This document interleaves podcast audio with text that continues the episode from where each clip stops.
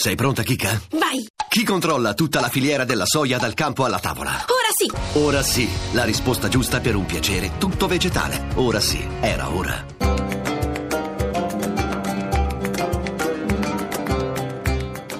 Dialogo con l'Islam.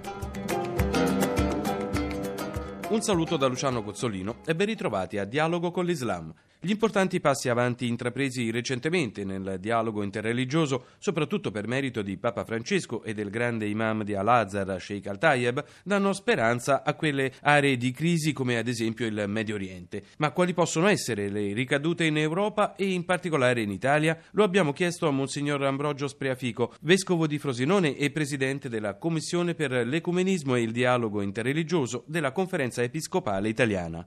Le ricadute io credo che siano positive, credo che questo incontro, le parole che sono state dette sia dall'imam che dal Santo Padre sono parole che tracciano un itinerario di pace in un mondo purtroppo segnato dalla violenza e dal terrorismo, quindi io credo che questo messaggio vada accolto, vada recepito, vada ascoltato dalle due comunità, diciamo, dalle comunità islamiche. E mi sembra che c'è stata una ricezione di questo, almeno per quanto so, almeno in Italia e poi credo anche dai cristiani, innanzitutto dalla nostra Chiesa, dai cattolici, mi sembra un grande messaggio e un grande incontro, ecco. certamente qualcosa di storico. Nei rapporti interreligiosi in Italia si può affermare che esista ancora una reciproca difficoltà culturale di dialogo? Ma esiste una reciproca difficoltà nel senso che io credo che c'è un'ignoranza, mi permetto di dire da ambedue le parti, parlo innanzitutto per noi, l'ufficio della Conferenza Episcopale Italiana che cura appunto i rapporti interreligiosi, il dialogo ecumenico, prepara già da alcuni anni un sussidio proprio da offrire alle nostre realtà diocesane e parrocchiali di conoscenza della religione islamica. Credo che questo sia un grande strumento perché noi abbiamo bisogno di conoscere, perché l'ignoranza è eh, purtroppo fautrice di pregiudizi e di grandi e inutili paure. Questo credo che sia un discorso di reciprocità in questo senso, credo anche che anche la comunità islamica abbia bisogno di essere aiutata a capire le radici della nostra vita di fede, del, del cattolicesimo in Italia, di questa grande chiesa che ha radici molto profonde e storiche nel nostro paese. Quindi io vedo che negli incontri che facciamo a livello di conferenze episcopali italiane in questo gruppo diciamo, di incontro, di dialogo in cui sono rappresentati i vari esponenti delle differenti comunità islamiche e raggruppamenti islamici in Italia e i delegati delle regioni e anche questo gruppo di confronto di studiosi sono molto proficui, cioè aiutano a creare un clima di mutua conoscenza e anche rendono possibile la comprensione reciproca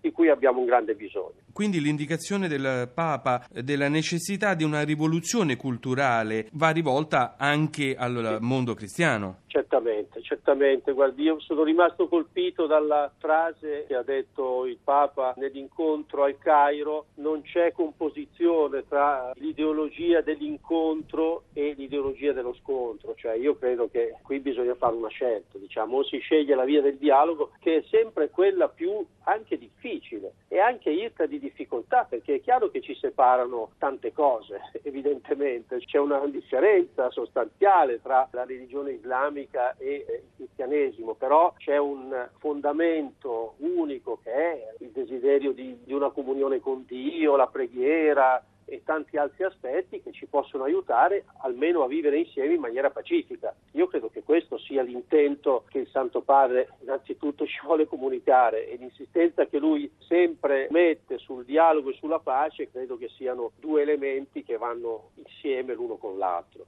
La religione può battere la politica in questo campo? Guardi, la religione è un grande strumento di convivenza se viene vissuta nelle sue radici più profonde, perché la violenza non fa parte della religione, neanche dell'Islam. Quindi io credo che la religione può dare un grande contributo alla convivenza, alla comprensione, alla reciprocità dei rapporti e poi il cristianesimo ha questo carisma della gratuità che aiuta secondo me anche gli altri a, diciamo, a vivere eh, questo senso bello e fecondo del vivere insieme in pace. Certamente le religioni hanno una grande forza di pace che devono assolutamente far uscire per contrastare la violenza del mondo e la strumentalizzazione delle religioni, soprattutto nel mondo islamico, per la violenza.